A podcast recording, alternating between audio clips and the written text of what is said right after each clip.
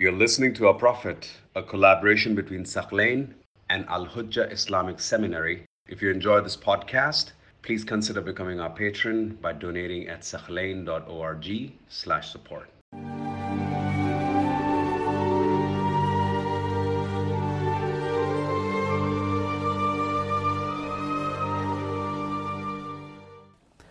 So now let's examine some snippets of the Prophet's akhlaq. Here I will narrate certain hadiths to you that describe the Prophet at a personal level. And it's really fascinating when you hear these beautiful narrations giving us an image of how the Prophet would deal with people. We start by examining a hadith by Al Imam Al Hassan Al Mujtaba salawatullahi alayhi. He narrates this hadith from his uncle, from his uncle Hind ibn Abi Hala. He told him, My uncle, you met the Prophet, you lived with him. Tell me about his character. I want to hear from you describing the character of the Prophet. So he starts by asking him, Sifli mantiqah. Tell me about the speech of the Prophet, how he talked, how he would handle himself when it came to speaking. Listen to his response. He says, كان رسول الله صلى الله عليه وآله متواصل الأحزان. The Prophet صلى الله عليه وآله was continuous in sorrow. What does that mean? He's always crying. Not necessarily he's always crying, but you could see that sadness and sorrow in him. Sadness and sorrow indicates seriousness indicates empathy. People who are overly jubilant and happy, they lose sense of reality. They empathize less with suffering and they prepare less for the akhirah. But when you have that healthy sorrow and sadness, not depression, we're not talking depression as a disease, no, that purposeful sorrow, it indicates that you're serious that sorrow allows you to reflect about the akhirah. That sorrow allows you to care about an orphan, about a poor person, about those who are suffering. That sorrow allows you to not be pulled by this materialistic life. It protects you from materialism. So he says you could see that in the Prophet. Da'im al fikra. he was always contemplating. When he'd be sitting by himself or waiting for an appointment or something, we could see him purposefully thinking about something. ليست له راحة. The Prophet never pursued raha. What's raha? Comfort. It was never his goal, let me relax. Let me have my leisure time. Let me enjoy myself. That was not in the dictionary of the Prophet sallallahu alaihi wasallam. ولا يتكلم بغير حاجة في غير حاجة. He'd never speak if there was no reason for him to speak. Have you seen some people? They just need to talk. The Prophet would only talk if there was a reason. He's answering a question, he's guiding someone. If it were not for that, he'd be silent. Speak only when necessary. طويل السكوت. Many times would see him silent. His silence was prolonged. يفتتح الكلام ويختمه بأشداقه.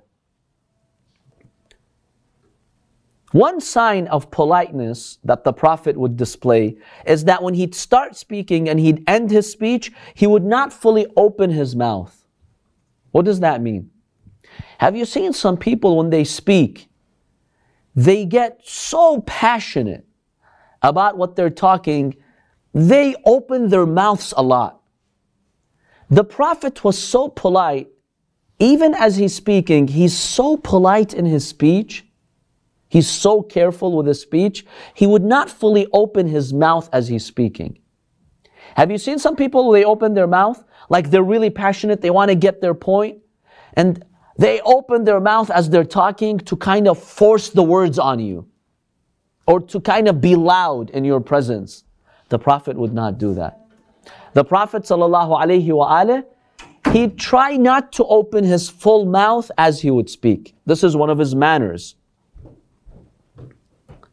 Another meaning for this phrase is that the Prophet would speak the words with full clarity and with proper pronunciation.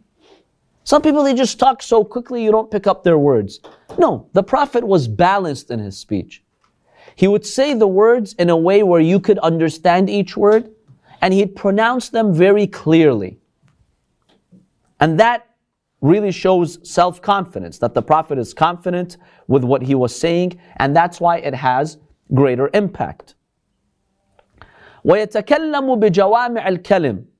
The Prophet would speak few words, but full of meaning. See, some people, they want to get the idea to you. They'll uh, torture you for minutes and minutes and hours to get the idea across. The Prophet uses short words, small words, to convey big meanings. And that is an art. And it's very important to be eloquent like that. You know, one uh, linguistic scholar beautifully put it. I can't remember who it was. It was a professor of English or linguistic scholar. He said, just like every machine device has no unnecessary parts. Look at any device, right? This computer here in front of me. Does it have any unnecessary parts? Or every part serves something? Every button on the keyboard serves something. Every function serves something. Are there any parts that you're like, they don't serve anything? They're unnecessary, they're wasteful? No. The company who designs the device, they make sure that every part of the device is serving a purpose. There's no unnecessary extra parts. He says, just as a device has no unnecessary parts, speech should have no unnecessary words. If you're writing something, and you could eliminate half of the words and still keep the meaning, do so. Don't add words. Some people, when they speak or they write something, they just want to add more and more words to their speech More synonyms, more words. You don't need that. The, the more brief you are, the more impactful you are. That's how the Prophet would speak. Faslan. The Prophet's speech was fasl. It was always surrounding the truth, to separate haq from batil, truth from falsehood. لا فضولا ولا تقصيرا فيه. the Prophet's speech was perfectly calibrated. It wasn't too much, but it wasn't too little. Have you seen some arrogant people, you talk to them, they give you like a word? Or some people, they're trying to be cold with you? They give you the cold shoulder. How? You ask them, you want to speak to them. Yeah, they just keep it very brief offensively brief, right? The Prophet was not like that. He maintained a balance. He was not excessive in his speech, but at the same time, he was not too brief such that you feel he doesn't care about you. He's just trying to, uh, you know, get rid of you. That's not how he was. That's important. Keep that in mind. Some people are too brief. Speak a little bit more, clarify a little bit more, carry the conversation. No, some people, they're not interested. It's either out of arrogance or they don't care. The Prophet ﷺ was very well balanced. Demithan, very light-hearted. See, we think that the prophets and the imams are so too serious in their akhlaq. The prophet is serious about life, sure, but when you sit with him, he doesn't seem too serious such that he's intimidating. No, he's light-hearted. Anybody can sit with him and talk to him. Anybody could spark a conversation with him. And in fact, he was humorous and, and he had a lovable character. Some people, when they have uh, an important position of power, no, no, no. They kind of become unapproachable. Like you sit with them, you don't know what to talk about. Right? And th- they can't even carry a conversation with you. They're so stern. The Prophet was not stern. He was very light-hearted. Anybody could approach him. He was not dry. Laysa bil jafi. Given that he's a leader, he's very busy, usually you become dry. The Prophet was not dry in his akhlaq. But here's the important part. وَلَيْسْ وَلَا بِالْمَهِينَ Some people, because they're so accessible and approachable, sometimes they lose respect People underestimate them, right? Okay, you know, this person doesn't really have standards for himself. No, no. The Prophet wasn't like that. While he was very approachable, he's very light-hearted, kind and humorous, but his respect was imposing on those around him. They would respect him. He had this glory and majesty around him. Now that's an amazing balance to achieve. And it's very hard to achieve that. You're accessible, but not in a way where um, people will belittle you. No, you still command respect. يعظم النعمة وإن دقت. The Prophet would glorify the blessings and the ni'mah, even if it's very small. Crumbs of bread. Do you show respect for crumbs, crumbs of bread or grain of rice? The Prophet would show utmost respect to a crumb of bread, to a grain of rice. Salamu alaikum. وَلَا يَذُمُّ مِنْهَا شَيْئًا. The Prophet would never express dissatisfaction at a small ni'mah. Oh, today I just had a date for lunch. Or I just have some crumbs of bread. Never. He would appreciate every single ni'mah Allah has given him. He's very appreciative. That's something that we usually don't do. وَلَا يَذُمُّ ذَوَاقًا وَلَا يَمْدَحُهُ Here's an interesting one. The Prophet would never say anything negative about food, nor would he praise food. So the first part, the Prophet does not say anything negative about a meal or about food for two primary reasons. Number one, he doesn't want to offend the cook or the one who prepared the food. Look, people spend a lot of time cooking. And if you say something negative, that's offensive. That hurts the cook. So the Prophet would avoid that. Even if he didn't like the food, he would not let the person know. Number two, the Prophet's teaching us who cares? Okay, let's say the food is not that great, doesn't taste that good. So what? You, Allah created you in this world to eat? Is that your goal? You have so many priorities in your daily schedule. Who cares what the food tasted like? So the Prophet wouldn't bother. He's teaching us don't even waste time being concerned about the taste of the food. Doesn't matter. secondary. It's not a primary thing in your life. Now that's the first part which is clear. He would not put any food down. He would not say any negative remarks. How come he would not praise the food? If there is a nice, delicious meal, how come he wouldn't praise it? What explains that? Because you'd think he would praise it, right? Two primary reasons. Number one, the Prophet doesn't want to show too much interest and greed in dunya. Because when you have the habit of praising food, which by the way, Western culture today, and even Arabic culture, is heavily dependent on that. Food, food, food. It's part of our lives. Restaurants, tasting. See, people spend so much time, resources, money on food. We're obsessed with food. Let's face it, we are obsessed with food. In fact, when people go to vacations, seeing uh, other parts of the world, do you know many, many, many Americans one of the top things in their agenda is restaurants. What are the best cuisines, dishes, restaurants in that area? And they do hours of research, reviewing restaurants, reading their reviews, see what have people said. Okay, I understand it's okay for you as a family, as friends to get together in a restaurant and eat. That's fine. But we take it too far. We really do take it too far. And some people, if they don't get the food that they like, it's a big problem. So the Prophet would not positively comment on the food. So he doesn't want to show too much interest in dunya. Goes back to the first point. It doesn't matter. It's not an achievement if you ate good food that day. It's not an achievement. Focus on other priorities. Number two, so that's the first one, not to show greed. Number two, not to encourage people to be obsessed with food. So the Prophet according to this hadith, would not negatively say anything about food or he would not praise the food either. وَلَا تُغْضِبُهُ الدُّنْيَا Anything that has to do with dunya, materialism, this life, would not anger the Prophet, would not frustrate him.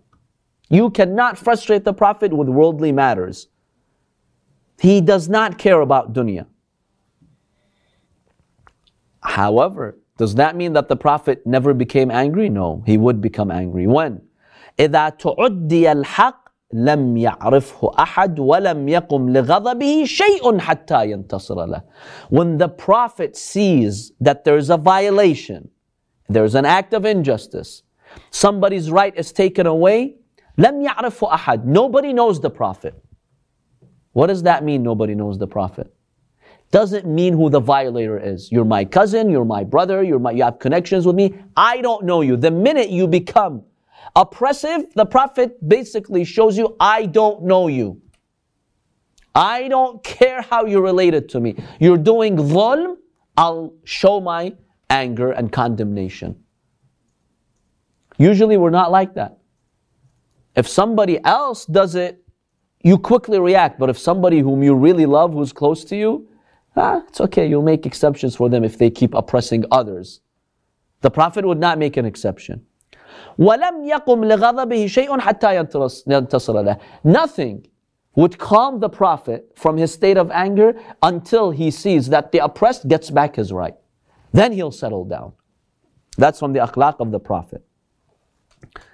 وَلَا يَغْضِبُ لِنَفْسِهِ However, when it comes to his personal rights, he would not get angry. وَلَا يَنْتَصِرْ لَهَا He would not seek his personal rights. You wrong the Prophet at a personal level, doesn't care. Not that he doesn't care, he lets it go. Because the Prophet taught us when someone violates you personally, right? You've got two paths. Either you go and take the haqq and defend yourself, Allah says, okay. If you are going to defend yourself, why should I step in? You're taking matters in your own hands to get back your right. Why should I step in and help you? You're doing it yourself. The second path, say, Oh Allah, I submit my case to you. You defend me the way you see fit. And who can defend you better, yourself or Allah? Who can take your right back to you in a better way, you or Allah? That's how the Prophet was. Leave it up to Allah. If he sees fit, he'll get you, he'll get your haqq back to you. But he would never pursue his personal haqq. إذا أشار أشار بكفه كلها. If you want to point at something with your hands, normally how do we point? With a finger, right? The Prophet would not do that.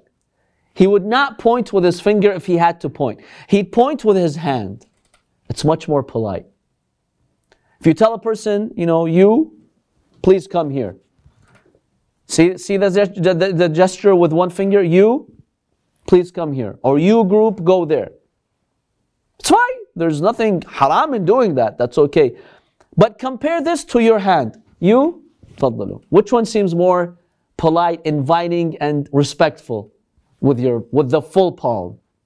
So the Prophet, whenever he'd point at something, he would not use a finger, he'd use his entire hand. That showed a lot more respect and a lot more politeness.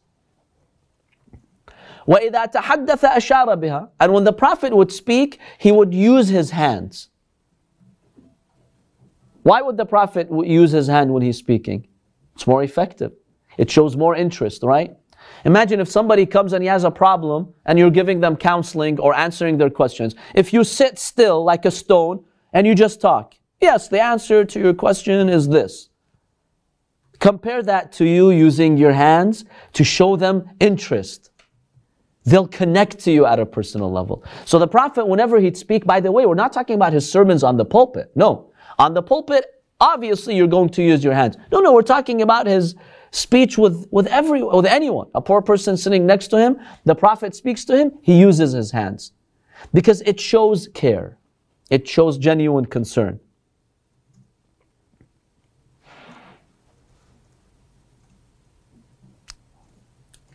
So the Prophet would get angry if somebody's right is violated. وَإِذَا فَرِحَ غَضَّ مِنْ طَرْفِهِ When the Prophet would become happy, when you become happy, what do you do? Some people jump, some people dance, some people sing, some people, I don't know what they do. What did the Prophet do when he'd become happy? He'd lower his gaze to the earth. Why? He doesn't get too excited because when you get too excited, you get carried away. Many people make big mistakes. They commit sins, violations. They forget Allah in times of happiness. And here in America, you find that in happy times, holidays, New Year's, that's when the highest rates of drunk driving happens. People, when they get too happy, they start becoming animals. They behave like animals. They go into party mode.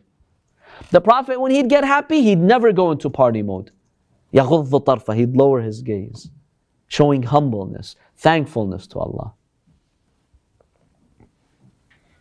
جل ضحكه التبسم. How did the Prophet normally laugh when he wanted to laugh? Smile. He would not guffaw or break into big laughter. No. This is not that appropriate. It's not the ethics and morals of a true believer. He'd smile. جل ضحكه التبسم ويفتر عن مثل حب الغمام أو حب الغمام. Basically, he's describing how the Prophet would smile. He says, when the Prophet would smile, his blessed teeth would show such that you can see them as white as snow falling from the clouds. That's how the Prophet's smile was captivating to people around him. It's like snow is falling from the clouds. That's how white they were. That's how uh, beautiful his smile was.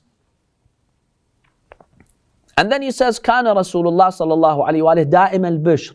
The Prophet was always in a positive attitude almost like smiling. Even if he was in pain, he was suffering, he was sick, he had a good attitude. And one of the signs of the believers, al-mu'min huznuhu fi qalbih, the true believer, his sorrow is in his heart, bishruhu fi wajhih. But you see him smiling on the outside. Always have that positive attitude, even if you're suffering. Have you seen some people, they're down, they've lost money in the market, they're sick, khalas, you can't talk to them. They're in, they're in a bad mood. The Prophet would never be in a bad mood. Even if his, in his heart he's sorrowful, he would not be in a bad mood. Yes. So how could the Prophet have that smiling uh, face all the time and still have that sorrow in his, in his face as well? Like, See, sometimes you go through a difficulty, you're hurt, you're going through a trial, a loved one is dying, somebody's causing you problems, you see people being oppressed, you see the hypocrites and the unbelievers doing what they do, your wives uh, are creating problems in your house every day. That hurts him. But he puts a smile. He doesn't show you his sadness. Some people, the smallest thing that happens in their homes, oh no, they have to let everybody know that they're going through pain. The Prophet would hide that from the people. When he goes out in the community, he puts his personal problems away and he smiles in the face of the people. He's bleeding in his heart, but he's smiling. You can. I, we all experience it. I've known many people who have this, you know, um, lifestyle. Sahl al-khulq. لين الجالب لين الجانب ليس بفض ولا غليظ So even though he's God's greatest messenger, he was very easygoing. He's very flexible. Have you seen some people? They're not flexible. They have their rules, their way of doing things. The Prophet was not like that. You travel with him, he's flexible. You get up with him, he's flexible. You eat with him, he's lenient, he's flexible. He's not rigid. You have to go through his way. Yeah, halal and haram, sure, he's, he's firm with that. But when it comes to other things, it's okay. You know, some people, their preference, they impose it on others. He's not like that. He doesn't impose his taste or his preference on others. ولا صخاب ولا فحاش ولا عياب ولا مداح. Four qualities. Number one, he's not sakhab. Sakhab is yelling, being loud, being obnoxiously loud. Have you seen some people, they're very loud? They don't respect those who are around them. Even if they're in public space, they're loud. The Prophet would not loud, was not loud. He would not yell. This is not part of good akhlaq to yell. We raise our voices a lot, especially in our homes. The Prophet would not raise his voice. That's part of his personal akhlaq. Number two, wala fahash, he never would use profanity. Any indecent words, even if the person deserved it, the Prophet would not use those words. It's haram to use profanity. Number two, it blocks your dua. The tongue that uses profanity, when you supplicate, the hadith says one of the reasons why Allah may not answer your dua is because of profane language that you use. Foul language. This blocks our dua from being answered. Because Allah says to the angels, I don't want this mouth that speaks foul language to make this supplication. I don't want that. Yes. So is there a specific hadith or Quran, Quran verse that actually says that? Like blocks your dua? Like It's hadith, yeah. hadith? It's not in the Quran, it's in the hadith. That when you use foul language, that blocks your dua. Yes. Now, when you use foul language, is it against others, or say if you're by yourself? Even if you're by yourself. Some people by themselves, they use very uh, obscene words. That's not appropriate. That's not part of good akhlaq. And that has a negative impact on your soul, by the way. It leaves a trace of negativity. So if you really want Allah to accept your du'as, whether you're alone, whether you're with others, don't use profane language. Avoid that. The Prophet would never use profane language, obscene words, foul language. He'd never, he'd keep away from that. Even with his enemies. Number three, wala ayyab. Ayyab comes from aib. Ayyab means someone who excessively finds faults in others. They have a habit in pointing out your fault, your fault, your fault. The Prophet would not do that. He would not point out the faults of people. And number four, wala maddah. What does maddah mean? From madh. doesn't he doesn't praise people. Now we live in a culture where we want praise, right? You have to praise all those around you. It's very common when you're introducing someone, you have to praise them. The Prophet, generally speaking, would avoid praising someone. Why?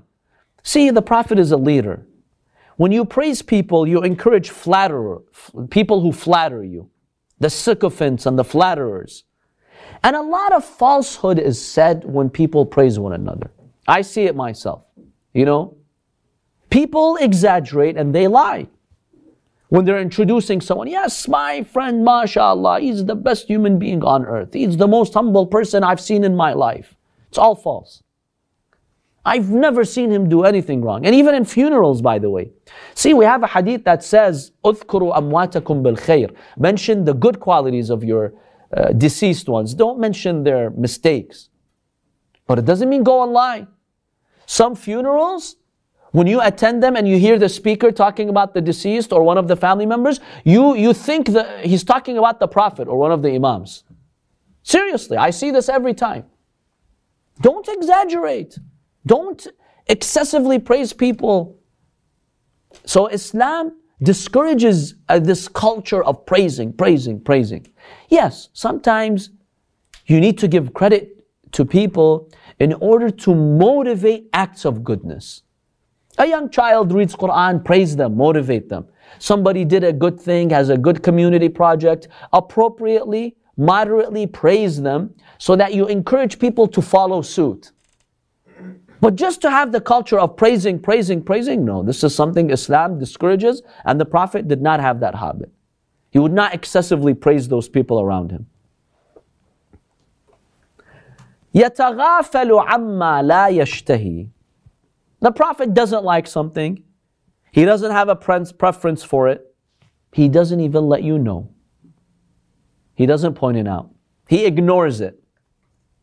That shows how humble he was and that he was self, uh, selfless, not selfish.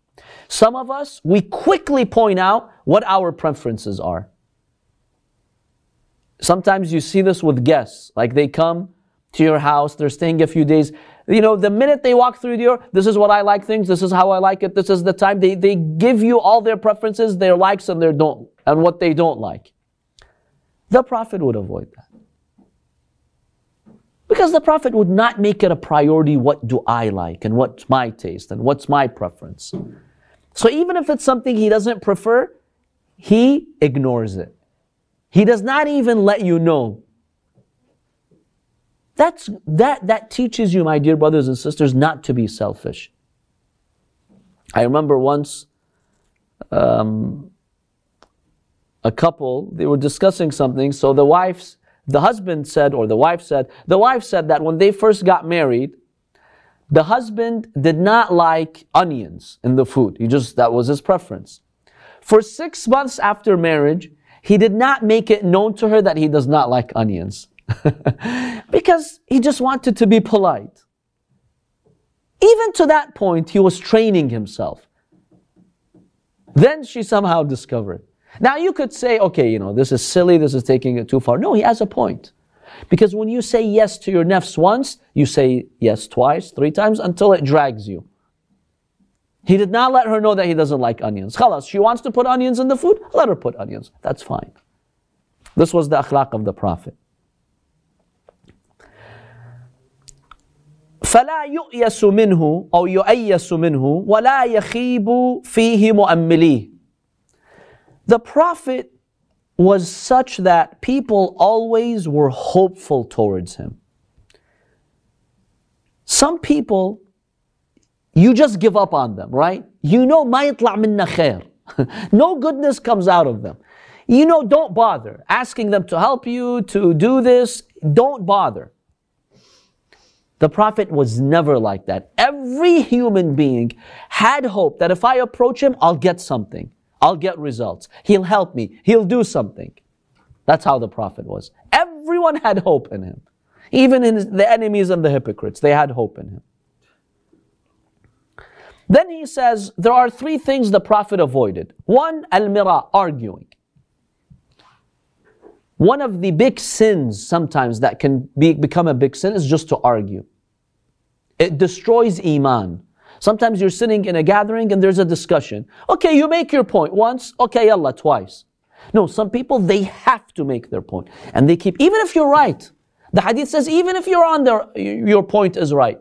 Khalas, stop arguing, drop it. Said it, you've said it once, you've made your case, enough. But to insist and insist and go back and forth and back and forth and back and forth and argue and argue and prove yourself, that's not a sign of Iman and good character. The Prophet would never do that. There's a discussion, he says his, his opinion, he mentions you his evidence, and that's it. Move on. I'm not going to sit here and try to prove myself that I'm right. He would never do that. Because when you have the habit of arguing, eventually you become selfish, self centered. Because it's only about my ideas and my opinions and what I think. Over time, people who are excessive argument, arg, arguers, usually they're not receptive to what you have to say. It's their opinion. I want to sh- shove it on you. The Prophet would avoid that. Make your case once, twice, it's enough. So, number one, the Prophet would avoid arguing. Number two, wal ikthar, he'd avoid excessive talk. We've talked about that. Number three, wa mimma la ya'ni anything that the Prophet, it wasn't his business, he wouldn't talk about it. Have you seen some people, they're very noise, nosy? They have to get involved in everything, even in things that don't pertain to them. They have to insert themselves in it. The Prophet would avoid that. If it's not my business, khalas, it's not my business. I'm not going to get involved.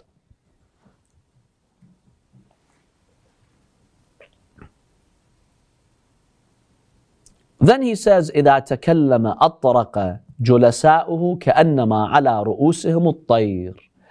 Yes. So you, you said there's four things, but I think you mentioned three.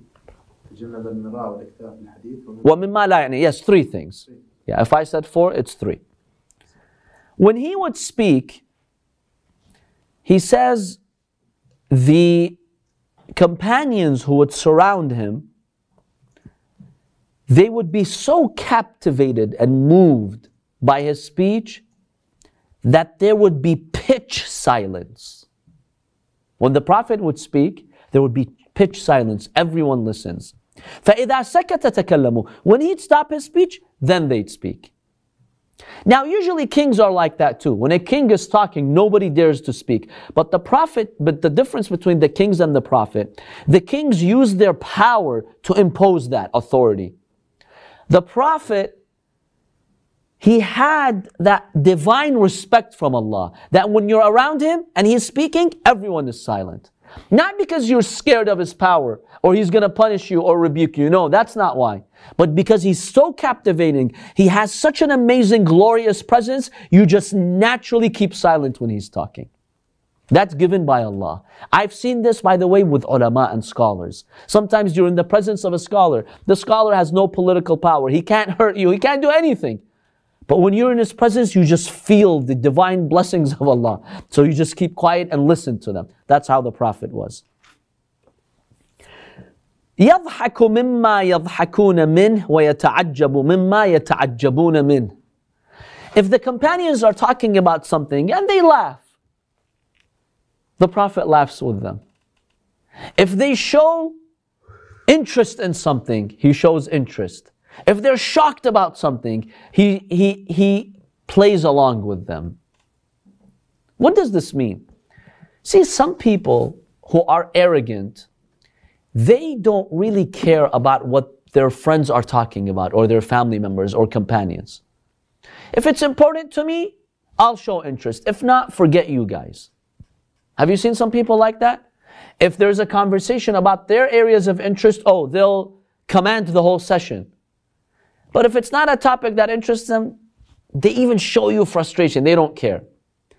The Prophet, when he was with, with his companions, if they laugh about something, they're interested in something, he'd laugh with them. He's showing them, I'm one of you. That's amazing for a leader to do that. By the way, we're assuming this is in haqq. If they're doing ghiba and laughing, no, he's not going to laugh with them. It's a given. But let's say they find something funny. Okay, the Prophet goes with the flow. They're shocked about something. They're interested in something. He goes with them. Have you seen kids? Like you're talking to a child and that child says, look, look at that tree. You're like, wow, that's an amazing tree. You know how much that means to the child when you do that? It means a lot. You connect to the child. The Prophet would do that with his companions. They find something amazing, he shows amazement. They find something funny, he laughs with them. Only a, a genuinely sincere and humble person does that. ويصبر للغريب على الجفوة when a stranger would come and the stranger would be rough with the Prophet, maybe even a little bit disrespectful, the Prophet would be patient with him. Some people can't tolerate it. حتى أن كان أصحابه ليستجلبونهم. This phrase has two meanings. The first meaning is that when they would see a stranger coming to maybe not be so respectful with the Prophet or to be rough with the Prophet, they distract him and talk to him and keep him away from the Prophet so he doesn't bother the Prophet. Let's say somebody comes, he's known to be rough and aggressive.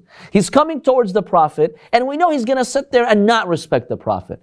The Prophet, he himself wouldn't say anything, but what would his companions do? They take him, they distract him, talk to him, so he doesn't sit next to the Prophet and annoy the Prophet. They would handle that. That's the first meaning. The second meaning is that bil'aks, sometimes the companions wished someone, a stranger, would come to the Prophet who was a little bit bold.